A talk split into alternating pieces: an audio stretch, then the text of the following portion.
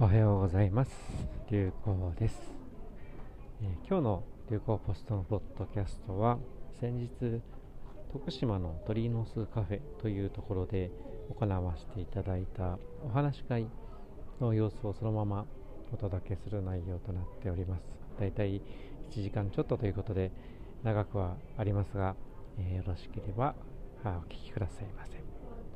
えー、改めましてあの小野隆子と申します、まあ、遠いところから今日いらっしゃった方本当にありがとうございます、えー、今日テーマはですね事前にふみさんと何の相談もしてなかったと思うんですがあ昨日おととい考えてあご縁というテーマにしたいなと思って、えー、そしたらですねえー、今日話したい内容のあらかたすべて今、ふみさんが話していただいてましたので、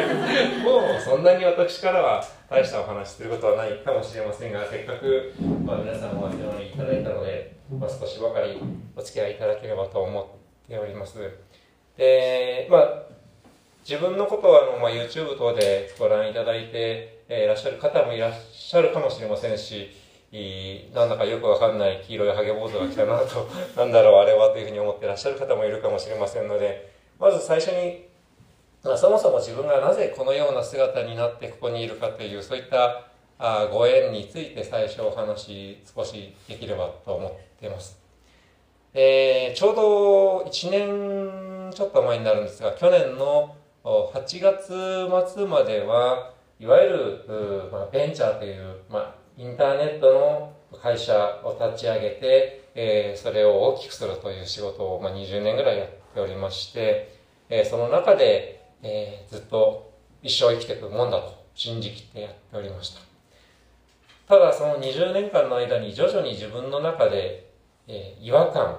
というものを感じてき始めまして、というのは、まあ、当時はあ売上の数字を大きくするということが多くの人の幸せを作っている証拠だと信じてやっておりまして、それは間違ってはないという側面もありながら、えー、売上や利益を大きくすればするほど、従業員の数が大きくなればなるほど、えー、さらに売上を当然伸ばしたい。そしてもっと褒められたい。その方が人様の役に立っているだろう。でもこれ、どこまでいけば成功と言えるものになるんだろうか。他人様からは、いや、小野さんすごく成功されてすごいじゃないですかとおっしゃっていただく機会はたくさんあったんですけれども、自分の中では成功したという実感は1ミリも持てない。なぜならば、上を見ればいくらでもキリがないと。で、ここまで行きたいと思って到達しても、その瞬間またその夢はさらに高いところに置かないと、ワクワクしない自分がいて、これは永遠にそれを追い求めるそれってどうなんだろうという違和感が一つ。自分のその求めるものを求めるからこそ成長できるんだけれども永遠に求め続けるっていう苦しさが生まれるっていうのが一つ。もう一つの苦しみはその数字というものを大きくしていけばいくほど徐々にその世の中の仕組みではないんですけれども、えー、まあ例えば株価が大きくなればなるほどそれは喜ばしいことと信じてやってきましたが一方で、まあ、今皆さんも目にしているようなニュースである世界中の、まあ、分断、まあ、分断の陰にはいろいろな格差があって経済的な格差教育的な格差あ思想の格差というものがあるんですけれども、えー、一つの事業を起こしてそれを世界に広げていくグローバルな企業かっこいいんですけれどもえー、捉え方によっては一つの思想だとか一つの価値観を押し付けてるという言い方もできるわけですよね。まあ今僕もこういう姿でもこういう IT の技術を使ってスマホだとか使っていて、まあ多くの人にとっては価値があるものですけれども、ひょっとしたら人によってはそんなテクノロジーだとか AI だとかっていうものは自分は触りたくもないし、できれば触れたくもないっていう価値観の方もいらっしゃるかもしれないんだけれども、例えば今世界中においてはテクノロジーを使うことが是。そうでないのは未開人みたいな、まあ、極端な言い方をするとそういう思想になっているかもしれない、まあ、そういったものは一つ分かりやすい例なんですけれどもお、まあ、IT のテクノロジー使って便利な方がいいじゃないか効率な方がいいじゃないか。まあそれが大方の価値観かもしれないですけれどもでも便利って言ったってどこまで言ったって便利ってね全部じゃあロボットに任せた方がいいの？じゃあ自分たち何やるんだっけ？と。そういったその違和感っていうものがある。まあ、その一つの事業を拡大していくというのはかっこいいことにも見えて、それはひょっとすると求めてない人に対しても無理くりグローバル化という名前のもとに求めてない世界中の人に隅々にまで価値観を押し付けてそれによってひょっとしたらあ対立だとか分断だとか格差だとか生んでしまっているかもしれない果たしてこの拡大拡大はいいことなのだろうか、まあ、そんな違和感があ20年間ずっとビジネスというものをやっていく中で感じてきた自分なりの小さな違和感苦しみでした。でその規模が自分の中で扱う数字の規模が大きくなればなるほど自分の中では苦しみに変わっていってでもう一つ苦しみはその数字を追い求めていくに従って、えー、忙しくなってくる自分。で忙しいって文字通り心なくすって忙しいって書くわけですけれども、えー、数字を作ってるという正義感のもとに目の前の社員だとかあ周りの友達に対して忙しいを理由に心をなくしたあような心ない発言をする自分のを見る機会が増えてくる。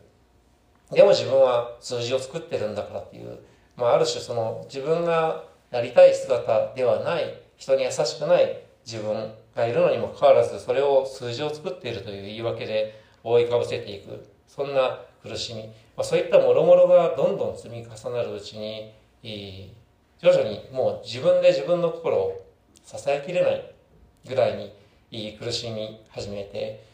でそれがちょうど去年の8月ですね、えー、まあいろいろなきっかけはあったんですが、えー、もうこのままずっとこの自分に嘘をつけて、えー、この先も何十年も行くっていうのは正直心が持たない耐えられないということで、まあ、ある種その世界から逃げるように仕事を辞めるそしてえ、もういろんなものをもうリセットしたいぐらいに苦しんでいたので、住む場所も変えるということで、まあ、嫁と二人で日本からオーストラリアに移住しようということを決めたのが、ちょうど去年の8月の出来事でした。で、その時にはまさか自分がこんなハゲ坊主になるなんて1ミリも思ってなくてですね、その当時の自分は、え哲学や宗教は興味はあったけれども、宗教なんてものは自分の信念が弱くて、心が弱い人が頼るものだという馬鹿にした自分がいたんですけれども、それが去年の8月の出来事でした。で、そんな時にですね、まず、あの、一つ目の大きな縁が起こるわけなんですけれども、まあ、演技とも言いますけれども、えー、僕の10年来の親友の高橋君という、高橋君という人がいまして、彼が突然、まあ、ちょうど僕が仕事を辞めようかどうか悩んでる時の深夜にメッセージを送ってきて、突然ですね、ハゲ坊主で坊さん姿になった写真を送ってきたんですね。で仁和寺、京都の仁和寺で得度した。京都の仁和寺というと、まあ有名ですよね。で、高橋あいつ全然仏門に興味ないどころか、もうお寺関係ない人間なのに突然仏教に行ったと。何が起きたんだ話聞かせろ。ということで、まあ、彼を呼びつけてですね。で、彼は、まあ、非常に面白い人間で、え、ひょうきんな人間なんですが、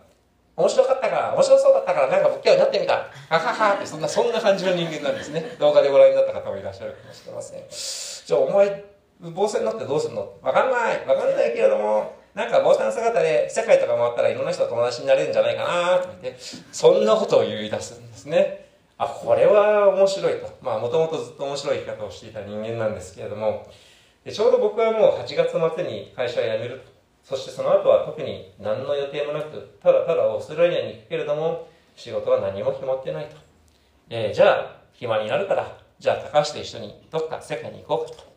で、その時にたまたま共通の友人がインドにいて、えー、お仏教はインドを発祥の地だから、あインインドが仏教の発祥の地だからインドにおいでよ。ということで、じゃあまあインドに行こうかということで、えー、インドに行く旅が去年の9月に始まりました。で、えー、結果的には、あそのインドの旅の中で僕は、まあ、笹井修霊氏という日本人の、まあ、89歳のインド仏教の中における最高指導者の方にたまたま縁があって出会うことになって、えー、そしてお前坊主になると言っていただいて、まあ、坊主になるという顛末で今このような姿でここにおるんですけれども。で少しだけその笹井修霊氏という方についても、まあ、ご存知の方もいらっしゃるかもしれませんがお話しさせていただくと、今、御年数えて89歳、昭和10年生まれで、えー、まあ、もともと日本で真言宗で得度、出家をされたんですが、えー、日本の仏教界という中ではなかなか馴染めなかった中で、えー、師匠にタイに送っていただいて、タイも仏教国なんですが、タイで2、3年修行していた中で、でもそこでも、まあ、坊さんなんですけれども、様々なあ女性関係で揉めてですね、モテるお坊さんなんですけれども、いまだに89歳モテモテなんですけれども、えー、笹井修でしてはそこで悩んで、えー、日本に帰ろうかなって、でもその前に仏教の発祥のインドに行ってみようということで、たまたまふらりと単身でインドに渡って、そこからもずっと55年間インドにいると。で、最初の20年間は不法入国でパスポートを捨てちゃったそうなんですけれども、ずっといると。なんですが、あ今やインドの首相からも国民としての権利をもらって、名前ももらって、え、今や1億5000万人とも言われるインド仏教徒の最高指導者になられているお方なんですが、ま、実はその仏教というのは、まあ、2500年前にお釈迦様と言われている人が、ま、仏教をインドで起こしてでその後インドでも国の国の仏教国の宗教として国教になった時代もあるんですが大体12、3世紀でインドにおいては仏教は滅びているんですね。イスラム教ですとかに滅びているんですがその後仏教ではほとんど仏教とかいない状態だったのが、まあ、たまたま笹井修礼氏がインドに単身乗り込んだ55年ぐらい前からあ徐々に仏教の復興が始まってそこから今や1億5000万人まで触れ上がっている。その、まあ、中核にいらっしゃるのが笹井修礼氏という方です。岡山出身の方です。でそんな方がいらっしゃる。ということは僕は実は去年の9月にインドの旅行に行くまで全く知りませんでした。で実はですね僕はあのその哲学だとか宗教は好きだったので、え、56年ぐらい前にまだあこういった仏門に入るもちろん前ですし、まだ資本主義のど真ん中で数字ばっかりを追いかけていた中でですね、たまたま友人とそのブッダの思想についての話をですね、酒を飲みながらしていて、あれさ、ブッダが言ってること、あいつ真理言ってるんじゃないっていう、超上から目線でですね、酔っ払って友達と二人で、あいつやっぱりいいこと言うよね。ちょっとさ、まあ、のの飲んだ勢いで酔った勢いでですね、ブッダが悟ったっていうところに行って、ちょっと二人で座禅でも組んで、悟り開いてこようぜ、みたいな、そういう非常に、あの、えー、生意気なことを言ってですね、ブッダが悟りを開いたと言われるインドのブッダガヤというところに5、6年前に行ってるんですね。旅行で行きました。で、そのブッダガヤと呼ばれているところは、まあ、インドの中では、あお酒を飲んではいけないという法律で守られているところなんですが、まあ、酒好きの僕と佐々木という人間がですね、どうにかして酒を飲みたいということで、現地でですね、いろんな人の友達になって、お酒をこっそり持ってきてもらって、散々その、ブッダが2500年前に悟りを開いたことで、ただただ飲んだという旅をしたんですけれども、何が申し上げたいかというと、インドに行って、仏教の聖地まで行って、笹井修礼という名前にその時全く出会ってないんですね。知りもしなかったんですよ。つまり、その時は縁が起きなかったんですね。えー、で、それがたまたま去年8月、9月、9月にインドに旅行して、えー、笹井修礼という名前に出会って、まあ、僕の結果的に人生を大きく変える縁につながった。ですので、まあ、面白いなと思うのは、まあ、今日この場のお話にもつながるんですけれども、えまあ、先ほど島田さんとの縁、まあ、初めましてではあるんですけど、全くそんな気がしないんですけれども、実は最初、島田さんから初めて、まあ、流行ポストという僕のお,、まあ、お問い合わせ先にメッセージをいただいた、その最初のメッセージで鳥の巣カフェの話題が出てきたんですが、その時縁が起きなかったんですね。つまりその時は、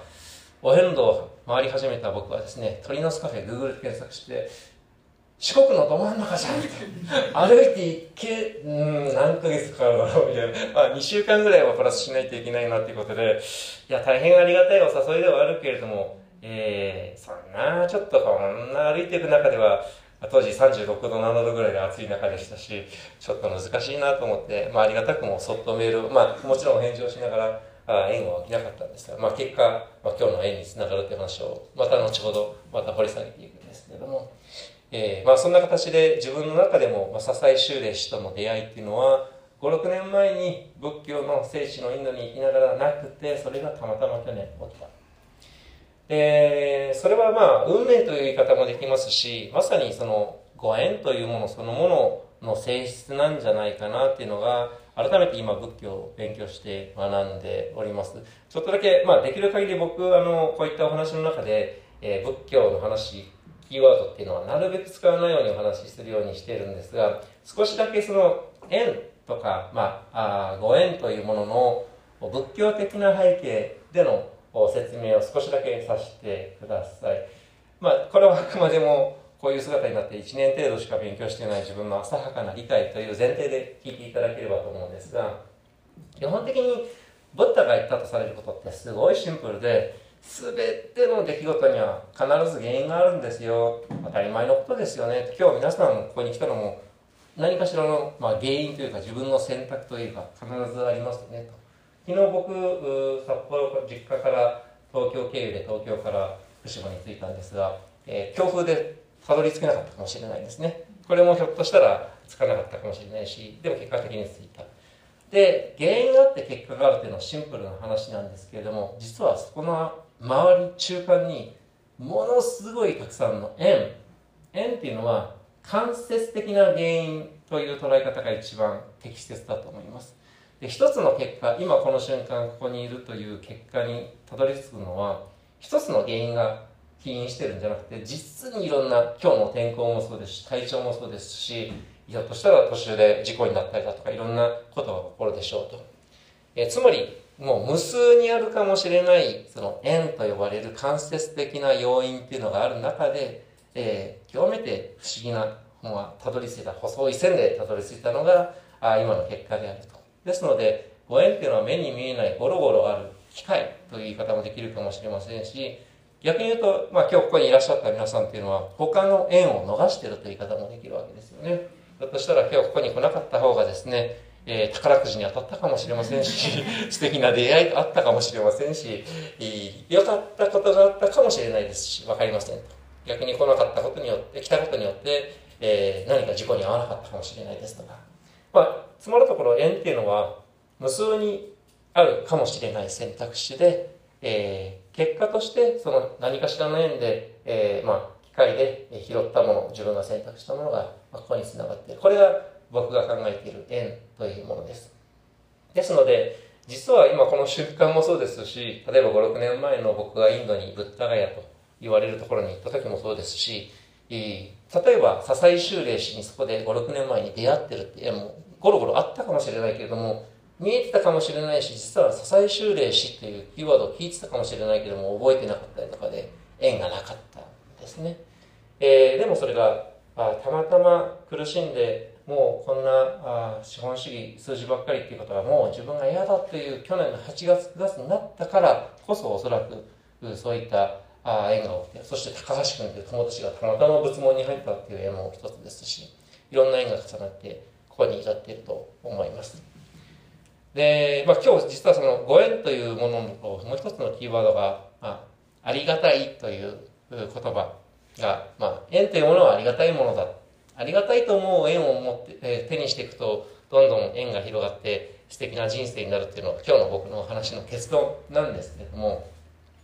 まあ、ありがたいという言葉も日常すぎるんですが、これも漢字で見ると、あることが硬い、あることが難しい、そんなにあるわけではないことって、いうこと。ちなみにあの、あんまり仏教の話しないといいからね。今日あの久しぶりにお遍路の第一番の寺城あの霊山寺参って久しぶりに般若心経唱えて、えー、仏説マーカーハニャハラミダー心経あのマカってマカ不思議のマカですけれども、えー、あることが難しいっていう意味なんですねまあ要はめったにお前お釈迦様の教えなんてないんだぜっていうことを言ってるんですがそれはまあさてまあありがたいって、えー、日常使うのであんまり意識しないんですけれどもあることが難しい今日のまさにご縁っていうのも、何でしょう、いろんな綱を渡っていく。うん、奇跡とも呼べるかもしれないようなものっていうのも、まあ、ご縁、まあ、ありがたいと捉えることもできますし、いや、そんなの運命じゃんとか、そんなの自分で選択してるじゃんっていうふうに言うこともできるかもしれない。まあ、今日その縁とありがたいという話をもう少しさせていただこうと思うんですけれども、えちょっとだけまた、あの、行ったり来たりして申し訳ないですが、その去年、え8月、まあ、会社を辞めて、そして9月たまたま友達とインドに行って、そして、えー、笹井修霊氏という方にたまたま出会うことができたっていうのは、僕としてのご縁で、そこでたまたま、あ笹井修霊氏っていうのは、まあ、当然僕が悩んでいて、旅行していいかっていうのを見抜いてなんですけども、お前坊主になるとおっしゃっていただいた。で、そして、まあ、子供を来て日本に帰るっていう結果に至ったわけです。で、笹井修礼氏のもとにはたくさん日本人のお弟子さんいらっしゃいます。自分は劉光という名前をいただいてますが、まあ、笹井修礼氏は劉樹という名前をインドの首相からいただいていて、笹井修礼氏のお弟子さんは劉という字が必ずつく。ちなみにあの、劉光という名前ですね。さすが劉光さん、素敵な名前もあったんですね。光るという字はですね、えインドにおける太郎くんぐらい メジャーな名前です。えー、竜はまあ必ず太郎くん。まあそんなあ、インドにおいては普通の名前なんですが、まあそういった竜光という名前もいただいたんですが、えー、たくさんいるお弟子さんがいて、たまたまそのうちの一人が僕です。でですので、えー、まあ最初に別に僕に対してそんなにあの、別に特別扱いなんかもちろんせずに、ただただおっしゃっていただいたことは、日本に衣を着て帰るんだと。で、衣を着てお前は日本を暗夜するんだということだけを僕に伝えていただいたんですね。で、実はその言葉がなかったらお遍路してなかったという縁につながっていくわけなんですけれども、えー、その言葉をいただいたのが去年の10月インドから日本に帰ってくるとき。で、そこからまさか自分では想像していなかったその仏門として、そして衣を着て、いわゆる坊主としての生活が始まるわけなんですけれども、インドでたまたま旅行中にこういう姿になっただけですので、えー、特になんだ修行的なもの、体系的に学ぶ場所っていうのはないわけですね。ですので、日本で帰ってきてからいろいろなお寺、まあ、日本の8州、主要な8宗派全部回らせていただいて、いろんな僧侶にも会わせていただいて、お話も聞いて、えー、道場に入ること、えー、高野山大学入ろうかなとかいろいろと悩んだんですが、残念ながら、まあ、縁が起きず、ピンとくることところがなくてで結局自分なりに独自で学んでいくということをするのがいいんじゃないかというのを悩みついて去年の12月もう一回インドに行って笹井上人のところに行って、えー、どうも日本のお寺まだ自分にはピンとこない。まだ縁が起きてないんです。自分で、えー、掘り下げてみようと思うんですがと相談をしたらそのままでいけと。それでいいんだというふうにおっしゃっていただいてで、実はその時に、じゃあ日本で暗夜しろと。もっと、まあ日本だけじゃなくて世界中暗夜しという話が起こり、そして、暗夜、暗夜って何をするんだ歩く。という中でたまたま、まあ、お遍路というキーワードが生まれてきて、えー、ました。で、本当はですね、去年の3月4月にお遍路する予定だったんですね。で、その話をですね、えー、まあ、お遍路知らなかったんですが、インターネットで調べると、もう、アンギャだから歩いていこ。2ヶ月間ぐらいかかると。嫁に相談したんですね。えー、お前ちょっと待って、ふざけるなと。えー、お前一緒に8月にお前と、まあ、本当にお前って僕のこと呼ぶんですけど、お前な、あの、まあ、ちなみに前からお前の、お前そこのハゲ、ちょっとそれ取れって言われてたんですが、お前本当にハゲやがってってしてから言われたんですが、えー、その嫁、神と呼んでる僕の嫁がですね、お前ちょっと待ってよと。ようやくオーストラリアの移住が2月ぐらいに落ち着くんだぞと。12月ぐらいから始まって。その後2ヶ月家開けて、よ胸に手を当てて考えてみろって言われた瞬間に申し訳ございませんでしたって 謝ってですね、それで3月4月のお遍路、えー、季節の良い時のお遍路っていうのは立ち消えになって、でその時にたまたま2ヶ月間ぐらいスケジュールが空いてたのが、えー、7月末から9月の頭だったんですね。まあ、暑いかもなと思ったんですけど、まあ、なんとかなるだろうと思ってですね、それで、えー、夏の変動に、が生まれるという、そういったまた縁が起きたわけです。で、えー、そこからですね、またいろんな縁があって、ここに至るわけなんですけれども、まずですね、あの、4月末、まあ、あの、繰り返しなんですが、あの、お遍路、えー、日本の夏、暑い日ですね。本当に36度、7度っていう毎日だったんですけれども、えー、初日、ちょうど今日また、両禅寺さん参らせていただいたんですけれども、えー、2時半頃、僕、あの、両禅寺第一札所に着いたんですね。何もわからず着いて、一番暑いさなか、あれ？なんかイメージと違うぞ。僕のお遍路はいろんな白装束さんの方がいて、いろいろと挨拶をしながら回ると思ったら、両禅寺誰もいないんですね。まず夏で暑いということと2時半に参る人はいないというものは全然知らずに始めたんですけれども、普通まあ買い物と同時に朝早いタイミングから参ると。で、1番札所、2番札所、3番札所、誰とも会わないんですね。お遍路ってこれでいいんだろうかっていう不安の中ですね、歩きながら僕のお遍路が始まったのは初日でした。で、2日目も本当に暑い中ですね、えー、まだお遍路、本当にこれでいいんだろうかって、ふらふら、さまよってる時に、えー、実はまあ今日も送っていただく結果となった、まあ、そこにいらっしゃる川辺さんって徳島に、えー、川辺さんがいらっしゃって、実は、えー、お遍路の僕の2泊目ですね。1泊目は天婚宿という野宿に近いところだったんですが、2泊目染めていただいて、えー、そこでですね、初めて、えー、お接待というものに触れたわけですが、お接待、まあ、お遍路さんに対して、えー、まあ別に宿を提供するだけじゃなくてお水だとか、まあたまにいい飴ちゃんくれるだとか親切なことをするという文化が四国には素晴らしい文化があって、えー、お接待というものを初めていただいた時だったんですが、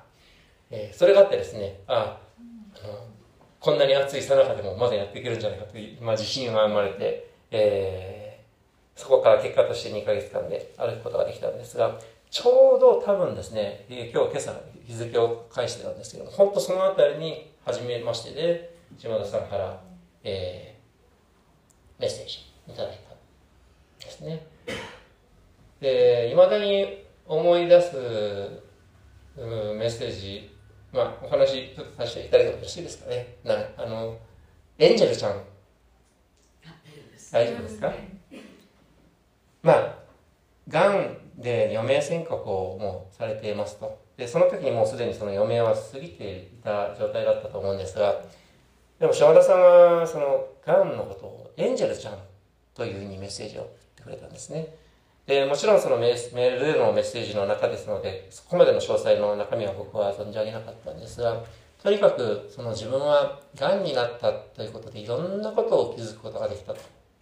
ですので、そういったその癌という存在は自分にとっては、あエンジェルのような存在なんだ。エンジェルちゃんと呼んでるなというメッセージを見て、本当に感動してですね、なかなかそういったその自分の中での、まあ、憎しみ、肉体的な苦しみっていうのも生まれるものえー、そして当然、まあ、言葉でするのは簡単でみんな死ぬそれは避けられないというのは簡単ではあるんですが実際に目の前に第三者医者からも言われて迫ってくる死というものそしてもうそれを過ぎて、えー、いつそれが訪れるかわからないという中で、えー、それと戦うわけ戦っていらっしゃるとは思うんですがそれエンジェルちゃんと呼ばれる姿。非常に感動するだけではなくてまあああ、暑いなとかいろいろと感じながら歩いて足が痛いなとか足が素足で火傷するなとか、そんなのどうでもいいやと思う、吹っ飛ばしてくれるぐらいに勇気をいただいたっていうのが、当時、まあ、初めてのお接待もいただいて、勇気もいただいて、そして島田さんからのメッセージをいただいて、非常に勇気づけられたっていうのが、僕のお遍路の始まりでした。で、まあ、そんなメッセージだったので、当然、あの、まあ、機会があれば、あその、まあ、島田さんのお勧めいただいた鳥の巣カフェっていうのを、えー、その、エンジェルちゃんっていうメッセージと鳥の巣カフェの話は一緒に来たものですから、あの、鳥の巣カフェっていうのはなんかすごいところなんだろうなとよくわからないながら、でも調べたら遠すぎて、うん、あかん、ちょっと遠慮しは難しいなということで、えー、結局その時は、あ島田さんにはそのあメッセージにありがたいっていうメッセージはお返ししながらも、鳥の巣カフェっていうところにはたどり、全くたどり着ける雰囲気ではなく、しばらくお遍路が続いていってなんですが、実はですね、あのー、えー、ちょうどその昨日まで札幌帰っていた理由でもあるんですけれども、えー、まあ、僕のお遍路、ツイッター X で、まあ、ご覧いただいている方は、ひょっとしたら気が付いた方いらっしゃるかもしれませんが、愛媛から僕、スーパースパートをかけてるんですね。めちゃくちゃペースが速くなったタイミングがありまして、そこから夜通し歩いたり、ちょっと無茶なことをやったりして、一気にお遍路を終わらせてしまったということをした理由がありまして、えー、ちょうど愛媛に入ったあたり、愛媛市に入ったあたりだったと思うんですけれども、えー、兄貴からですね、札幌の兄貴からメッセージが来てですね、お前あのお、おばさん危ないの知ってるかと。え、何それ？って言ったら、えー、いや、肺炎だぞと。で、入院してて、もう家族が、あいつでも連絡取れるように待ってろって言われてる状態だぞと。で、もう、あの、まあ、専門という、ちょっとその、記憶が混濁している状態になってる。で、僕まあその時初めて専門という言葉を知って調べて、これは危ないと思って、えー、で、母親にも連絡して、まあそうであると。で、そこで実は親の辞めようと思ったんですね。えー、帰ろうと。で、その場は本当に僕にとって、えー、小さな時からずっと母親の代わりに育ってくれてたぐらいのおばだったので、えー、これは会いに行こうと。なんですが、あのそうちょうど、まあ、おばがいるのは江別市という札幌市の隣の町なんですが、一番またコロナがあ盛んな時で、え病院に行けませんと。会うことができませんと。で、まあ、説明だから、もう五輪中の後じゃないと会うことができませんって言われてですね、すごく悩んでですね、えー、まあ会いには行きたいけれども会いに行くことは叶わないし、ねでもいつひょっとしたら、あまあ亡くなってしまうかわかんないと。ねまあ、このまま、まあもちろんお遍路をやめて、えー、おばのとこに行って待つということもできるけれども、何かそれも死を待つのもおい違うなと。で、一方で、えー、まあ、今日、明日の命かもしれないおばがいる中で、えー、なんかその、のほほんと、おお遍路の後、寝ている自分も違うなっていうことで、もうとにかく自分ができることは、もう、あの、できるだけの努力をして、お遍路をもうとっとと終わらして、いつでも、おまあ、気がね、なんでしょう、後、後に、後髪を、後ろ髪を引っ張られるようなことなく、札幌、お湯別に帰れるような状況を作ろうということで、実はその日の朝に、もう今晩夜通して歩こうというふうに決めて、えー、その後もう1日40キロ以上歩く日になって、えー、一気に、えー、お遍路を終わらしたっていうのが実は背景でありました。で、結果的にあの、実はですね、おば、あの、元気に今退院して、記憶もしっかりしていて、すみません、あの、ちょっと引っ張りましたけれども、僕もびっくりしたんですけども、えー、ちょうど2日前ですね、一昨日会って2時間たっぷり話をして、もう本当に元気で、私96まで生きるって言って、なぜその96が出てきたのかわからないんですが、あと10年ぐらいは大丈夫そうだなっていうぐらい元気で安心をした次第なんですけれども、実は、あそういった背景があって、お遍路を一気に終わらしたという経緯がありました。で、何が言いたいかというと、実はそれがなかったら僕、ここには絶対に来てないんですよ。で、何が起こったかっていうと、実は今日も来てくれてるここにいる石村優君ってですね、えー、愛媛、えー、僕は散々、この辺の中一番お接待を受けて、何泊させてもらったんだろうと。えー、まあ、お遍路中にお接待を受けて、で、お遍路が早く終わったものですから、その後、暇になるわけですね、僕は。達成時間のたっぷりあります。9月の3日に終わって、9月の20何日に、まあ、帰る予定だったんですよ、東京に。で、まあ、ツイッター等で、まあ、お役に立つならば、どこへでも参りますということで、えー、いろいろと四国の中でも参らせていただいて、講演させていただいたり、そのうち、本州の方に姫路ですとか、あ大阪ですとかにも呼んでいただいて、京都に呼んでいただいて、えー、要はまあ、お遍路早く終わって、えー、その分暇だったので、いろいろと巡らせていただいたという時間が生まれました。で、実はあの、えー、大阪に寄らせていただいた時にですね、えー、まあ、この姿で、えー、まあ、ちょうど僕があの、見たいと思っていた宮崎駿監督のあの、君たちはどう生きるかという映画があって、まあ、先ほどあの、ふみさん触れていただきましたけど、ちょうど僕のお遍路の一つのテーマが、まあ、自分の命を使ってどういう生き方をするかっていう、どう生きるかっていうことを考えるっていう時間で、参っていたので、宮崎駿監督の映画見たいなと思っていたら、僕の大阪の友人がそれ、まあ、チケット取ってくれて、見に行って、そして、でもこの衣姿で映画館から帰って、美濃というですね、大阪の北の方にある街をふらふら歩いている時にですね、突然、小野隆子さんですかってフルネームで呼ばれたんですね。まあ、たまにあの、お声掛けさされてることはあるんですけども、あ、YouTube のあの方とか、成田さんと出てたあの方とか、インドのあの方とか、まあ、隆子さんってのあるんですが、小野隆子ってフルネームで、でまあ、島崎さんって今日ちょっとここにはいらっしゃらないんですけれども、えー、方が突然声をかけていただいてですね、で、まあ、びっくりされてるんですね。で、あの、あ、いや、小野隆子さん、こんなところにいるはずがない。あ、でも、小野隆子さんですかね、みたいな感じで。で、実はその方が、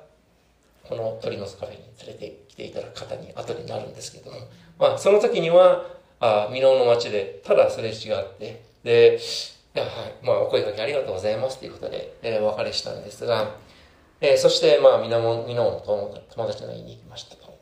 で、その後ですね、えー、今度はあの、確かちょうど石槌山に登るかなんかだったのかな。で、その後も先ほど出てきた石村優君のですね、愛媛の二見町かな？というところに行くという用事をいただいて、えー、それだけは予定決まっていたんですね。で、美濃、大阪美濃から、まあ、愛媛まで、えー、行く。うん、なかなか距離があるなと。で、ちょっとツイッターで甘えてですね、どなたかもしよろしければ、え、足となっていただける方、車出していただける方いませんか？と言った時に、え、その日の昼にあった島崎さんという僕が映画館帰りのところで、おまりゆこさんですかと、フルネームで呼んでいただいた方が、ツイッターでメッセージをいただいて、えー、僕行きますと。いや、でも遠いですよ。大丈夫ですと。言っていただいたんですね。で、ふとですね、美濃大阪からですね、えー、二見町に Google 引くと、ちょうど、ちょうどですね、この辺りを通るっていうことに、はっと気がついて、で、それまでしばらく忘れていた鳥の巣カフェって京都がバババババって戻ってきて、島田さん、まあ島田さんとのやりとりは通じていたんですけれども、で、島田さんともその後のやりとりの中で、まあしばらく鳥の巣カフェの企業はなかったんですが、また出てきたんですよね。で、正直なぜそこまで島田さんが鳥の巣カフェというものにいい思いをしているのか、まだわからないながらも何かがあるに違いないと。で、通り道だぞ、これはと。で、実はもう一つご縁があって、えー、まあ、お遍路早く終わって、僕はその関西の方、京都だとか奈良とか、あ京都だとか回ってたので、えー、勇気を持ってですね、島田さんって、もしよろしければ、どちらにお住まいの方ですか？とメッセージで聞いて、奈良ですと。っていう情報を仕入れていたので、えー、奈良にお見舞いさせていただくことはできますか？って僕メッセージをお遍路終わった後時間があったので、京都に行くし、大阪に行くし、近いしと思って、えー、いろいろとお遍路集もメッセージで支えていただいたので、で、送ったら、まあ、結論その時縁が起きなかったんですよね。っていうのも、まあ、その暑い中の夏で、下田さんも多分体調は、まあ、今日は本当たまたまよくここにいらっしゃっていられると思うんですが、非常に、まあ、メッセージからもお辛いであろうという毎日の中で、おそらくとてもその僕に会ってっていう気持ちにもならなかったのかもしれないんですが、えー、結局僕はその奈良に行くことはできなかった。でもそんな島田さんが鳥の巣カフェにはぜひと。何かがあるに違いないと いうことで、えー、Google マップでもまさに通り道だということで、これは縁だと思って、えー、来たのがちょうど9月の初めましてのふみさん、鳥の巣カフェのふみさんとも初めましてのご縁になったというまあ、本当にですね、いろいろなあものが、まあ、おばの体調不良ですとか、それによって一気にお遍路終わるですとか、その前の石村優君とのご縁ですとか、たまたま美濃の街を歩いていて、島崎さんから声をかけていただく。その島崎さんがたまたま車で運んでいただける。そして、えー、たまたま奈良ではお会いすることがなかったという、その時は縁が起こらなかったっていうご縁が、見事に繋がって、鳥の巣カフェに来た時に、ふみさんと初めましてで、まあ、前島田さんの話になった時にこのまさにこの空間にふみさんがあ招待していただいた時にそこでここでお話し会なんかどうですかねってなんかそういうふわっと自然とそういう話になったんですよねと。あそれはいいですねと。でまあそれはぜひ島田さんに聞いていただきたいなと。いう話で盛り上がったんですね。でまあなかなかこんなお元気な姿を見るとまあ、わからないかもしれませんが、もう、余命宣告を過ぎていらっしゃるという状況ですので、まあ、本当に、あの、いつどうなるかわからないと。で、当然、その、自分もおばの件があって、まだその時は、おばにもまだ会えてなくて、おばも退院できてなくて、病院で連絡もほとんど取れなかったので、ひょっとしたら自分のおばも、えー、今日明日どうなるか分からなくて、自分もすぐ札幌に飛ぶかもしれないっていう、そういう状況だったので、早い方がいいということで、まあ、11月の頭に、ふみさんもスケジュールを取っていただいて、で、その時はまあ、あの、正直まさかですね、ここにご本人来ていただけるなんて思ってもなかったので、もうズームだとか LINE で繋がさせていただいて、オンラインで来ていただ、見ていただけたら、ああ喜んでいただけたら嬉しいよねっていうのが、あ実は今日ここに僕がいるっていう、いろんな、まあ、長々と話させていただいたんですけども、ご縁というものの結果としての今日っていうのが話です。で、まあ、ご縁、縁っていうのは、まあ、間接的な要因という、まあ、無機質の説明をしましたけれども、改めて僕がまあこういった姿になって短い生活の中で感じるのは自分にとって良かれと思うご縁ということよりも誰かのためになるかもしれないっていう小さな優しさを持って選んだご縁ということこそが結果的に自分のさらなる縁を広げていってそして自分自身の心も満たす道につながっていくのではないかなっていうのがあ今日最後にお伝えしたいことです。で縁っていうのはたくさん無数にあるわけですよね。今日どういう選択をしようか、まあ、ここに来るということもあれば、あひょっとしたら自分の時間に使うこともできたかもしれません。で、当然、まあ、多くのその選択肢の中で自分にとって良かれというものをほとんどもうやるのがそれは当たり前のことではあるんですけれども、当然その縁っていうのを自分にとって自分にとっていいいいっていうのばっかり選んでいくことは悪いことではないんですけれどもそうするとひょっとすると人様に対して良かれというご縁を結果的に手放していくってことにつながるかもしれません。でこれはまあ当たり前で言えば当たり前なんですがあの人っていつも例えば何かしら人様に対して優しいことをしてるよねとか親切なことをしてるよねという人のもとにはやはりいろいろな人の力だとか、サポートだとか、あ優しさっていうのは集まるっていうのは、これは自然の断りだと思うんですよね。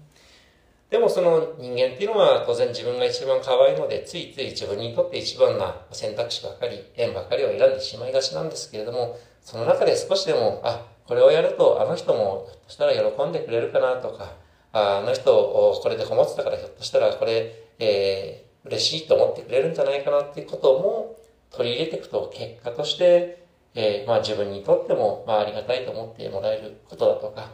えー、人様にとっていいと思うことをする人のところにはまた、あ次なる良かれと思う人、これいいよというものが集まってくると。そんな風にして、えー、自分の縁っていうのはさらに広がって、結果的に自分のもとにもありがとうという言葉がたくさん集まってくるもんなのではないかなっていうのが、特にこのお遍路というもので、たくさんの人に助けていただいて、えー、自分も小さきながらですけれども、まあ、今日もそうですけれども、もし少しでも役に立つならば、あ何でもどこでも行きますよということをやらせていただく中で、どんどんまた縁が広がるという体験も実感もしている中で、え、感じている次第です。えー、まあ、結果的にその、まあ、残念なことに、まあ、我々はあの病気であろうとなかろうと必ず命は最後肉体を分くしていくものではあると思うんですけれども、ちょうどあの、あの、この講演の前に、魂ってあると思いますかって質問をいただきましたけれども、あの、まあ、あの、魂っていうものは、物理、物理的な何かとしてあるとは僕は分かりません。見たことありませんっていう答えなんですけれども、魂っていうのを別な言い方で、えー、表現するならば、それはあるものになるかもしれないと感じているのは、それはまさに僕はご縁というものじゃないかなと思っています。何が言いたいかというと、例えば少なくとも僕が、あまあ、意識混濁にならない限りにおいては、今日ここでの鳥の巣カフェというご縁、まあ、ふみさんとのご縁だとか、その前に川辺さんとのご縁とか、石村君、ゆう君とのご縁、そして島田さんとのご縁というものは、当然記憶として、えー、残っていくものだと思います。そしてその時にいただいた優しさだとか、気持ちっていうのは残っていくものだと思います。ひょっとしたらその時には、えー、その中の誰かっていうのは、肉体としては市場にいなかったとしても残っていくものだと思います。何かまあ楽しいという呼び方なんかしなくてもいいと思うんですが、そういったその人の思いっていうものは、まさにご縁という表現でもできるんですが、紡がれていくというものだと思います。それはもう当たり前のもの、親の記憶、親との記憶、友達との記憶っていうのが自分がにあって、そしてそれをありがたいなっていう気持ちがあるから、他の人にもありがたいということをしてっていう、まあ、バトンみたいなものと言い方もできるかもしれません。ですので何が言いたいかというと、まあ、残念ながら我々は必ず100%いずれ、えー、肉体としては駆逐不明にあるんですけれども、その中で、えー、少しの優しさだとか少しの思いのバトンとして、えー、ひょっとしたらあずっと続いていくものとして残していくっていうよりも結果として残っていくものになる。それは結果的に自分のための縁をたくさん選択するよりも他人様にとって良かれても縁をたくさん作っていった選択していった人の方がより何でしょう、魂を割らまくっていうとなんかいやらしい言い方ですけれども、いろんな人の気持ちの中に、自分の存在、自分の持っていた感情っていうものが結果として渡していけて、えー、いけるんじゃないかな、なんていうことを感じた次第です。えー、まあ、あまりそういった、なんか、スピリチュアル的なことを言いたくて言うわけじゃないんですけれども、単純に、いい自分にとって、えー、良かれっていう縁も大事なんですけれども、ちょっとの優しさを持っていくっていうのは、ああ、結果としては自分にとってより面白いよりいい、まあ、ベタに言うと幸せな時間につながっていくんじゃないかなと。多分そういったものを持って多分皆さんも今日ここに集まっていらっしゃって今日この縁につながったんじゃないかななんていうふうに思っております。ということで、えー、まあこの後ぜひですね、まあ、僕が一方的にしゃべるよりも皆さんからいろいろと、まあ、ご質問があればですけれども、えー、質問もいただいたりとかしながらあインタラクティブにお話を続けていければと思っております。まずは本当にあの今日いろんなご縁があって今日この場に皆さんお集まりいただいてると思いますしもちろん島田さんだけではなくいろんな本当にご縁があってではあるんですけどその中でも特に島田さんからのメッセージがあってそしてふみさんもこの場の提供いただいてこの場にあるということをありがとうございますということで示させていただきたいと思いますありがとうございました。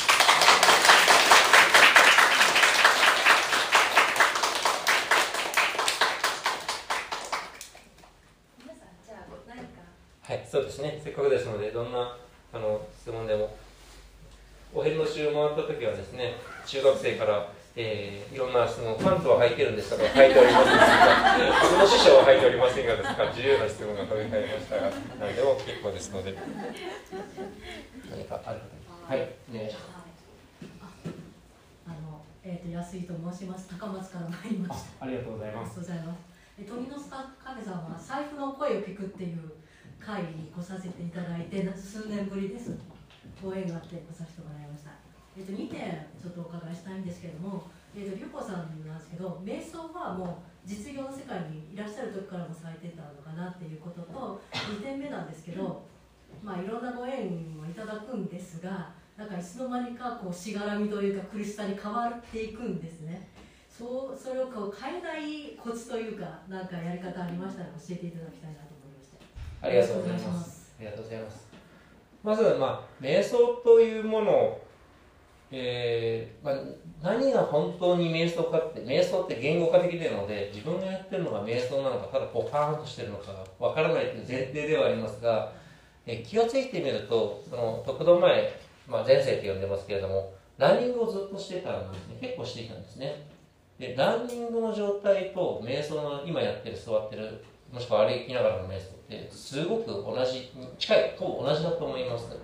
で、まあ、極端な話そのえ呼吸を意識してで次から次に浮かんでくる感情とか五感からのインプットに対してただそのまま受け止めてただそのまま流すっていうのが、まあ、いろんな瞑想法がある中で僕がメインでやってる瞑想法なんですね。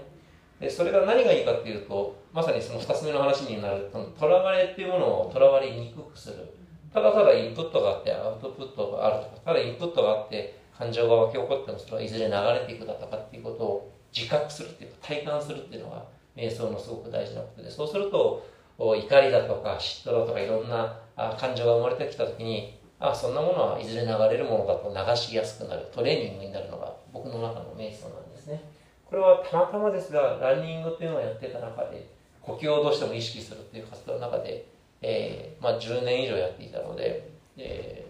ー、瞑想に近いことやっていたといえばやったのかもしれませんで、瞑想というとなんかすごい特殊なことになるかもしれない、聞こえるかもしれませんが、例えば皆さんが、ひたすら食器を洗ってるときは、ひたすら料理をしてるとき、ひたすら裁縫してるとき、ひたすら庭掃除してるとき、多分もう瞑想という状態になってると思います。それを自覚的に呼吸を見るか、えー、まあ無意識のうちにやるかっていう差だけで、瞑想という、要はなんかポカーンとしてるという表現が近いんですが、考えてるようで考えてないという、雲のように思念が流れる状態っていうのが生まれてるんじゃないかなというのが瞑想について。で2つ目について、まあ、確かにそのご縁っていうものはいろんなしがらみにもつながるっていうのは事実だと思います。ですので、ですがその、まあ、しがらみというものって、えー、結論そのその縁に対してそのまあ関係性に対して何かのとらわれを持った時にとらわれが自分の中で生まれた時にしがらみっていうネガティブな表現にも語ることができると思うんですね。つまりあんまり自分にとっての嬉しくない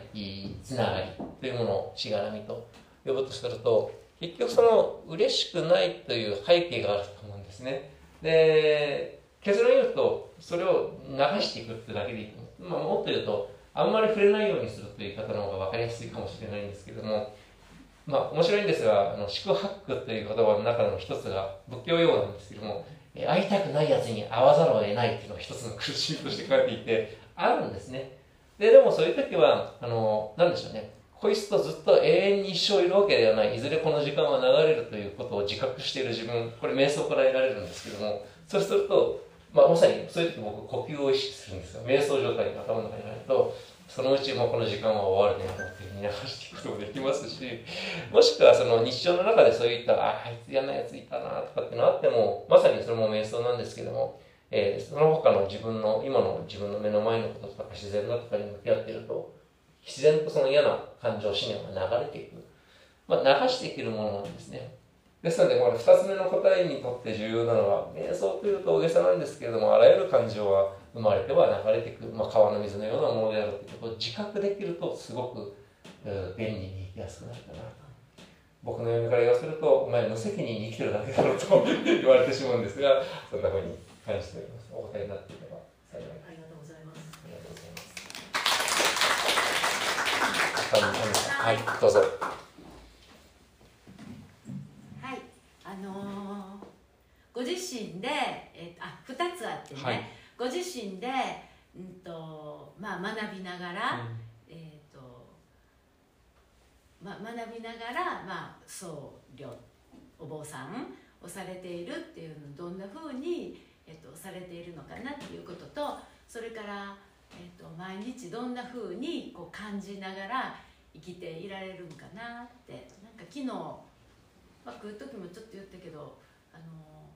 なんかもうこう誰かに会えると思ったら楽しみで。寝れんかったっていうのがあったんですけどなんかこうなんかわからないけどこう喜びあふれるっていうか、そういう感覚とかねなんかあの龍光さんがどんな風に日々をやっぱりガラッと生活が、うんそのインド行かれてガラッて生活変われてそこからのこう転換した後のまあ、体感っていうかそういうのもあったらお聞かせいただけたら嬉しいです。ありがとうございます。あの繰り返しその自分はどこの寺に入っているわけでもなくただただ独学で学んでいるつもりになっている人間なので、えー間違っている前提で聞いていただけたらと思うんですが僕あのお釈迦様の言葉ですごい好きなのが最後の死ぬ間際のメッセージが、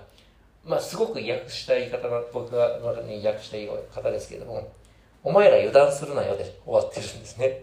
えーまあ、油断するなよって言ってお釈迦様は死んでるということは、お釈迦様は油断しがちだったに違いないというふうによく勝手ながら思っていて、えー決して成人、まあ、ではありますけれども、一般の人間と同じ悩むことであっただろうと。教団内も分裂が起きたりだとか、えー突然女の人が現れて、私はお釈迦様には孕ませられたっていう、そういう仏教経典のストーリーがあるんですよ。そんな人が現れたり、多分悩み大きい人生だったと思うんですよ。で人間である以上惑ったり悩んだりしたであろうけれども彼がやってたことはまさに呼吸というもの瞑想も通してですけれども、えーとは言ってもその必ずその人間というものは死に向かう中で悩んだところでしょうがなくてでも一方で人に対して自分が持っている分け与えられるものがあってそれを分け与えていけば個人としてもハッピーになるし集団としてもハッピーになるしそんなに難しいこと言ってないと思うんですね。でも大事なことはその油断するなよっていうのが僕キーワードだと思っていてえ悟りなんてものはおそらく悟りを得た以上終了これで OK なんてことはなく常に平均台の上綱渡りみたいな落ちそうになったらまあいかんいかここに戻らなきゃっていうようなつまりその仏教でも大事とされる精進という言い方するんですが努力という言い方もするんですが最後まで油断しない努力っていうものを続けてるのが悟りモードじゃないですけれども何が言いたいかというとその修行なんてものは僕偉いものを何一つやってないかもしれないんですが例えば今こういった何を喋るかどういう呼吸をするか朝起きてから寝るまで何を意識して行動するかそれ全て、えー精進の対象になると思っていてでも突然時に油断してしまって、えーということもあると。ですので、まあ、ある種その常に自分が油断しないように自分に対して、えー、戒律もあるんですけれども戒律をベースとした生き方っていうものをする中で、えー人に良きことを続けていくということをただただしていくっていうのを人は修行っていうラベルも貼ることもできますしただまあ仏教的な生き方っていうこともできるのかなと。ですので自分がその日々やっていることっていうのは、えーそういったその、まあ、戒律というものは一応もちろん理解した上でそれをベースにした生き方です。で具体的に言うともう、まあ、これはあの日本の仏教の考え方のもとなのでお釈迦様は多分違ったかもしれないんですが、まあ、朝4時前に起きてでまず朝起きる時にはまあ本当これそうなんですが朝起きてあ今日も呼吸をしてるありがとうございますからスタートしてまず自分のお世話になった寝具、まあ、布団とかを畳んで、え今日も一晩ありがとうございましたからスタートして手を洗う時はえ今日も人様に会うので、まあ、汚い心ではいかないように、えー、ステスしないように変わるときは、今日もあの、えー、笑顔を持って、えー、輪を、ま、持った方でいますようにだとか、口をゆすぐときには、まあ、4つあるんですけども、嘘をつかないとか、えー、綺麗よと言わないだとか言うんですからですそういったことを言わないようにだとか、頭をするときは、えー、今日も何者でもない人間としていきましょう。慌てないでいきましょう。まあ、自分なりにですね、そういったその、ルーティン、モーニングルーティンみたいなものを設けてたりだとか、そして歩くときは何を意識する、ご飯を食べるときには何を意識していただくだとか、もう結構細かくですね、えー、作ってるんですね。それは決して仏教の経典に載ってたり、戒律に載ってるわけではないものをたくさん自分なりに作っています。でも軸としては、惑いそうになる自分に対して惑わなくなるようなルーティン、習慣づけっていうのをして、その中の軸としては、まあ、努力って言ったらそうですね、大げさですけども、精進みたいなもの、惑わないようにするような自分っていうのを保って、で、じゃあ結果何をするかというと、人様に対して、まあ、なるべくならば、あ励まし、そして勇気づけられるような言葉をかけられるような人間になる。そしてそのための知識っていうものも自分で頭だけではなくて体験を通して学んでいく。なんかですね、それが、まあ、まあ、修行とは言えないんですけども、やれることじゃないかなと。で、実際の、仏教を見ると、ひたすらあの、レレレのおじさんってご存知ですか？あれ、天才バカボンって完全に仏教の話で、バカボンってブッダっていう意味で、えー、レレレのおじさんって仏教経典に出てくる掃除だけをやって悟った部下って弟子ているんですよ。実際そういう人もいたり、ひたすら米付きをやっていて悟りを得たって人がいたり、何が言いたいかというと、普段の生活の中でも得度なんかしなくても、そういったその精進というか正しい努力を持った生き方っていうのはいくらでもできるっていうのが、ブッダの教えで、でもお前らみんな油断するな、油断しがちなのは人間なのだからっていうのが、彼の最後の教えっていうのが、すいません、長くなったんですけれども、今の二つを大体包含して言いますでしょうかというお手になってますかね。すいません。ありがとうございます。はい、体感とかはどうなんですか、はい、体感は本当に重要だと思ってます。一番なってはいけないのは、やっぱり頭でっかし。僕、なるべく仏教用語を使わないようにしてるのは、知識って持つと、よく、あの、必ずし持つと何でも釘に見えて打ちたくなるって表現があるんですけれども、知識って使いたがるものだと思うんですね。見せびらかしたくなる。でもその、それは頭での理解で、えー、何よりも重要なのは、その体感による、五感による、腹による理解っていうのは僕はすごく重要だと思ってます。で、これを話し始めるとあと5日間ぐらいでも喋れるんですけども、最近特にやっぱり重視しているのは、その腸内環境と呼ばれているものがあって、えー、お釈迦様の教えは大体脳内ホルモン、セロトニン、ドーパミン、オキシトシンで語れると思うんですが、えもっと数字をだとかあ、お酒だとか、セックスだとか、ドラッグだとか、いろいろとですね、人間は刹那的な欲求で駆動するっていうドーパミンっていう機能を持っていて、これは生きる上ではとても大事です。子孫を残す上でも大事なんですが、これって、えー、得た瞬間にパッと喜びが一瞬できるので、でも喜びが強いので、もっともっと欲しがるっていう、まあ、ドラッグみたいなものだと思うんですけども、でこれだけを求めても破綻するんですね。えー、永遠に求め続けるから。それに対してオキシトシンだとかセロトニン、セロトニンは朝日光を浴びると、それだけで幸せだと感じたり、あと呼吸、有酸素運動すると幸せを感じる。ランナーズハイもそうですけども。えー、もしくはそのオキシトシンって人に良きことをする。ゴミ拾いでもいいですし、ハグでもいいですし、人に予期することをすることによって感じる幸せ。この辺をミックスするとすごく多分いいと思っていて、多分お釈迦様はそんなことを知らずにそれをうまく語っていて、で、結論今の幸せ、脳内ホルモンは大腸で作られるんですね。で、実は大腸の中には人間の10倍ぐらいの細菌がいて、絶対腸内三条とかやっちゃダメですよ。あんなにやったら、人間が生きていけるために幸せホルモン全部流しちゃうんですけれども、そうされてるんですけれども、すみません、この辺を語ると呼吸を忘れてダメですね。何が言いたいかというと、えーとまあ、だいぶ科学で明らかになってきてるんですけど、大脳なんていうものは、生物の進化的にはもともと腸の管しかないところから、で腸の管にたくさん神経がまとわりついているのを、えー CPU で中央コントロールする脳っていうのが後から進化して我々のこの脳があるんですが大体のことは腹で決めている。腹で決めるとかガットフィーリング腸の感覚って言葉でもある通りやっぱりその言語化できないんだけれど脳じゃなくて腸で決めてることって腸に影響されてることってすんごいあると。で人間の遺伝子の10倍の遺伝子が腸内が最近持っていて彼らがいないとおそらくまともに幸せホルモンを出せない環境であろうと。もっと言うとそういうものを重視することを忘れた1950年代ぐらいから、えー抗生物質だとか取りすぎることによってアトピーだとかうつだとか近代病が生まれてきている肥満もその原因だとそういう最近科学的にも徐々に明らかになってきているんですごめんなさい、えー何を食うかどういう餌を腸内に与えるか要は腹が結構重要であろうと。で仏教経典を見れば見るほど五感というものをすごく重視しているんですね。でこれはつまるところ頭でっかちで人間を考えがちだからこそ非常に悩みもあるんだけれども結局感じるままで、まあ、腹も含めてだと思うんですけれども五感を通してのインプットっていうものを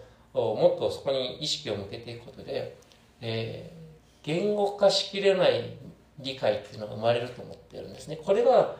何でしょうその仏教においてテキストだけではなくて必ずその修行という肉体的な体験を伴う教えがある。ものの意味だと思ってるんですね。なのでまあやはりそのすごく長くなってしまったんですが頭でっかちになりがちなので頭だけの理解ではなくて体験するということはすごく重要で、えーそこにおいてはそのただただひたすら五感を通したあインプットを意識する。なので、まあ、お遍路とか山に入っていくと本当にいろんなこと匂いだとかかゆみだとか感じるんですけどもおそれをただテキストで読んで、えー、ふんそういうものだというふうに人間はでも理解したようなつもりになるっていうのはあ一部表面的なもので体験に伴うものないと腹に刻まれた理解っていうものは生まれにくくて、えー頭だけだと流れていやすくなるし腹で刻んでいくとおなんでしょうの逃れにくくなるというかそういった失いにくくなるっていうものではないかなというふうに思っております。もうちょっと勉強してもうちょっと科学的にここは言えるようになるんじゃないかなと思ってます。もう少し言うと仏教経典ってひたすら名前と形態名前と形態っていうのが出るんですね。でこれはその我々ホモ・サピエンスという生き物の特徴なんですけども言語化できるっていうのは最大の武器でもあり特徴でもありそれが悩みの根源なんですね。でなぜならばそのあらゆる現象って言語化しないと自分の説明ができないんだけどコミュニケーションもできないじゃないですか。こういう明かりとか徳島っていう地名だとか日本っていう国とか全部その、まあ、ある種妄想を、ね、名称化しているだけなんですけれども。でだからこそ人間は発達してるんですけれどもだからこそその言語化できない曖昧な部分を名称をつけて形を見ることによって、えー、何しょう。あるものとして分かったものとして捉えてしまうというのは人間の癖なので、えそうするとどうしてもその実はその抜け落ちてるそのここから出ているその見えない可視光じゃない光だとか触覚で分かってないものだとか、えー感じ取ってないから実は化学物質として入ってきてるフェロモンも含めた匂いだとかいろんなものは言語化できてない抜け落ちるわけですよね。でもお言語化で説明しようとするとそこに苦しみが生まれるとこれがその何でしょう名称と形態というものをやたら意識させるそれだけではダメで五感というものを強調する仏教の教えの意味なんじゃないかなすいませんまとまってない中でずいぶん喋りすぎてしまいましたありがとうございます。すすいません失礼しました勉強して直しますまだ大丈夫ですか？あ、すみません。はい。すみません。これありがとうございますすみません。あの母で私息子なんですけど、もう皆様が質問あればもうやめとこうと思ってたんですけど、今なかったのでちょっとさせてもらって大変ありがとうございます。えっとまあいろいろ質問は個人的な部分とか自分が経営している法人のこととか聞きたいことがあるんですけど、ちょっとそれを置いといて、まあ今母が、えー、余命宣告ををされてて、それをもう1年ぐらい経過、1年って言われてたのが2年目入ったのかな、もう2年目かな、はい。だよね、だから3年目入ってるその中で、まあ、皆さん、明日死ぬかもしれないしっていうある中で、でももう宣告されてるわけじゃないですか。でその中でまあ息子というかまあ長男としてもちろんあの夫は父はいるんですけどまあ自分がその中で母にできることって何やろうなってすごくいつも考えてて、まあ、今日はこれまず徳島に連れてくるっていうのがまず第一の自分の思いなんですけどまあ龍子様で長崎のおばさんの話だったんですけどどういうことを考えてやっぱ声かけするとかもう本当にやばい時はこれまま死ぬんちゃうかっていうぐらい寝込んでこれ多分なくなる姿やなみたいな状況も目にしてるわけなんですね。でも今日はこうやって元気みたいな。でもこれって僕が今言える皆さんに伝えれることやし誰もが経験できることないなと思って今ご質問させてもらうんですけどその辺のなんか自分の考え方であったり母に対する接し方であったり多分頑張ってよっていうことが一つにしてもその時多分しんどいと思うしなんかその辺ちょっと質問としてまとまってるかわからないんですけど何か 助言というかアドバイスというか考え方の部分を教えていただければと思います。ありがとうございます。またまたまですが、自分はそのまさに、まあ、仲良かった、まあ、50歳の友達だったんですが、突然、膵臓がん宣告を受けて、きっちり余命通りに亡くなって、その本当に最後の息、まさに息を引き取るという現場も含めて、えーずっとほとんど共にした経験もありますが、えーこれはあくまでも自分なりの考えで自分のお独りよがりっていう前提ではありますがただただあいられる時間を横にいてあげてでできる限り自分としては、えー自分の時間を大切に自分はあよりよく楽しく生きるという姿をただ横にいて、えー共有してあげるということかなと思ってます。何が言いたいかというとあの人によってはもちろん違うとは思うんですけれども仮に自分が本当に最後苦しい時に周りでみんなが苦しそうに悲しそうにしてたら辛いんですね俺俺も苦しいけど俺のせいでみんなこんな顔させてたら嫌だっていうのが僕の本音なんですね。でできればもう酒でも飲んで笑ってああもうこいつも頑張ったけどいよいよ終わりかと。まあでも頑張ったねっていうふうにその人たちのその時間を大切に生きててほしいなっていうふうには僕は思うんですね。でこれはブッダの教えでもあるんですが結局自分のことすらよく分かってないのに他人の理解なんてできようと思うなと。できるのは今の自分に向き合って今の自分をこう理解しようと努めることだけだと。これは僕は本当にその通りじゃないかなと思っていてもちろんそのできる限り、まあ、その人の気持ちに努めてあげるっていうのは大切なことだと思うんですが最終的にはやっぱり他人はあ分からない。でかわいそうだな苦しそうだなと思ってずっと沈み込んでしまうっていうことが果たしてその人に苦しんでる当本人にとって救いになるんだったらいくらでもそれはしますけれども残念ながらそうならないのであればその人に対しての感謝の気持ちを持つでも当人としては、えー今の時間っていうのに感謝してありがたいと思ってただただそれを、えーまあ、楽しくというとちょっと表現は難しいですけども、え良き時間にしていくということこそが実は一番できることなんじゃないかなっていうふうには思っています。ですので、まあ、僕もおばと話した2時間とかもそうですけども本当に自分として、おばからも心配されるんですよ。おばはこの姿を見るの初めてですので、お前どうしたんだっていうところからスタートですし、でも自分なりにすごく、まあ、今、穏やかに幸せに生きてるってことを本当に切々と語らせていただいて、おばもし安心してくれたと思うんですけれども、でも一方でおばに対しても本当によかった、いや、嬉しいよっていう気持ちをできるだけ言葉に伝えて、で、もう、おまあ、笑ってお別れする。まあ、次また会えるか正直わかんないですけれども、えーその時間をただ積み重ねる、それだけでいいんじゃないかなというふうに思っております。すすいません。無責任な回答で。はい。はい。すみません、もう親子で。いやいや本人皆さんいらっしゃる。すいません。勝手なことを申し上げました。いやあのそのエンジェルちゃんって呼ぶようになったきっかけっていうかななんかそれだけでもお伝えできたら嬉しいなと思うんですけどやっぱり最初そのステージ4で。でもう余命1年って言われた時はえっってもうもう頭真っ白になるしえなんもう自分現実かどうかも分からへんくらいのショックやったんですね。でそっからあの数日過ごしていく中でいやこんなことしてられへんわ。就活をせなって子供たちにも伝えることがあるしお世話だった人にもご挨拶もしたいしっていっぱいリストを上げていたらやらんのこといっぱいあるやんっていうことが分かってでそれをやっていってたらなんかすごく気持ちが楽になってきたっていうか今まではこう妻としてはこうせなあかんとか母としてはこうせなあかんとかなんかこれはいいとか悪いとか自分の中でいっぱい縛りをつけてたんですけどなんかえこれこれしてもいいんやとかなんて自分の中で許せることがいっぱい出てきたら他の人に対してもすごいあもうそんなん大丈夫やでっていうぐらいなんか大きな気持ちで、接しられるようになってほんでえなんでこんなふうに思えるようになったんやろうと思ったらがんのおかげやって、逆にがんってすごいことやと思ってたけどあ私のところにエンジェルちゃんが来てくれたからこんだけ楽に過ごせるようになったんやっていうことに気がついたんですね。でそしたらなんかうんあのー、なんていうのかな。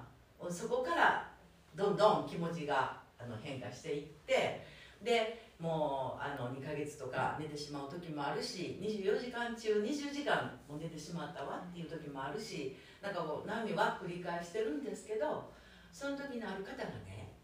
話してくれたことが一番伝えたいかな。あの千佳子さん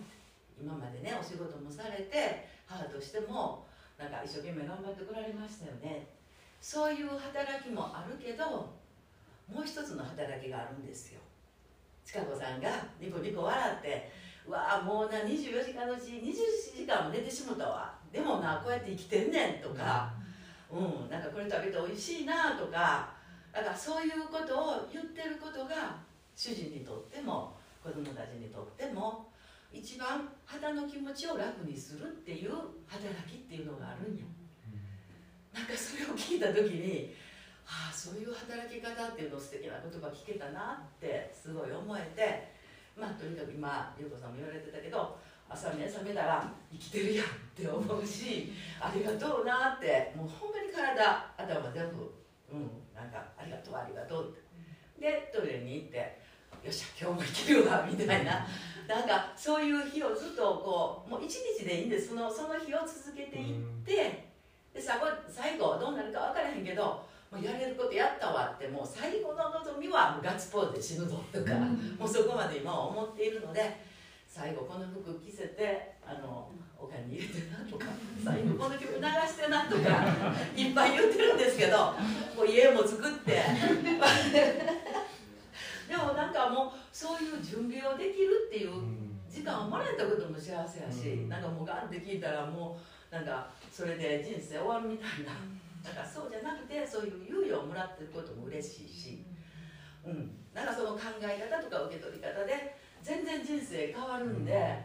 うん、まあがんになったからこそお伝えできることなんかなって思います。なんかすごいすごいなんかいろいろ言ってますけどそのご縁ではここにも教えてもらってもうこれが夢かなんかがちょっと自分の中では分かってもないんですけどで今日ねあの優子さんがここに来れなくてそのエンジェルちゃんの話を聞いてくれたって。ですごいもう彼女もちょっとそういうしんどい面してそのご縁で今日ここにね大阪から奈良から集わしてもらったっていうのがなんかうんすごいご縁をいただいたなってまたそこでも思わせていただきました。なんかうまく伝わってるかどうかはわからないんですけど。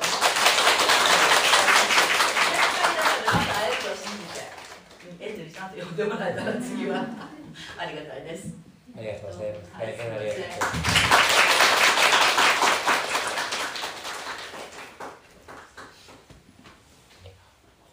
時間はそうですねはい、はい、ちょうどいいぐらいですかね。はい。はい。いやもう本当にね皆さんもうなんか私が何かもう喋るあないないぐらいあの本当に素敵なご縁であの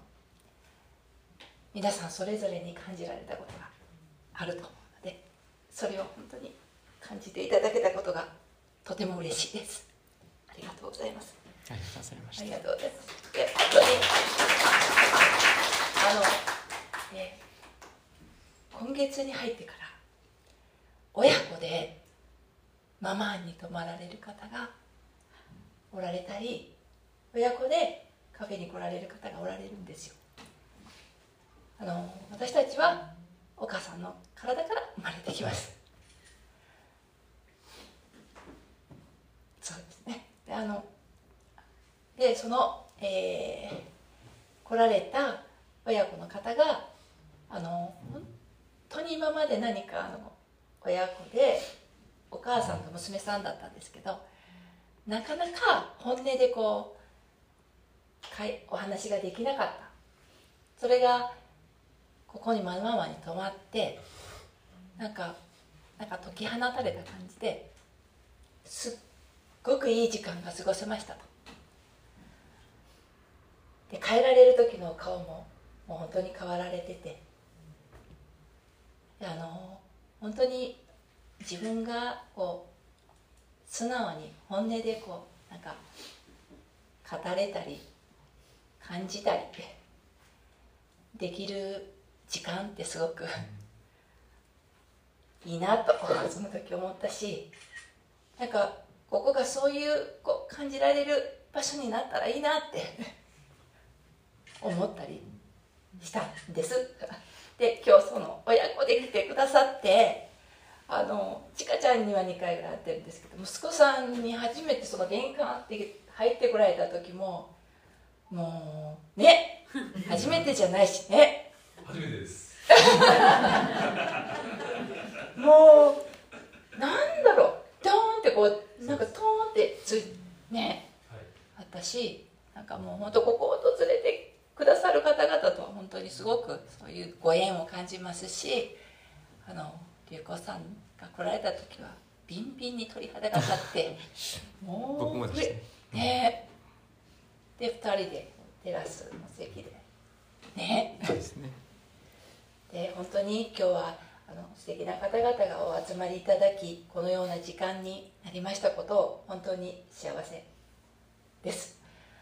あの少しでも皆さんがあのいろんなことであると思いますけど素敵な時間が過ごされる時間が増えればいいなと、はい、また龍子さん来てくれると思うので 呼ばれればはい。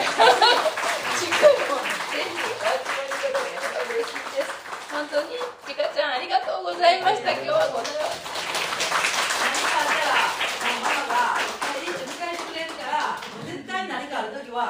ださい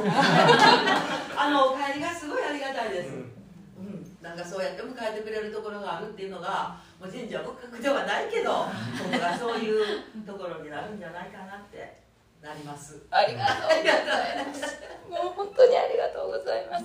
今日は本当にあの皆さんの貴重な時間をここで一緒に過ごされ過ごして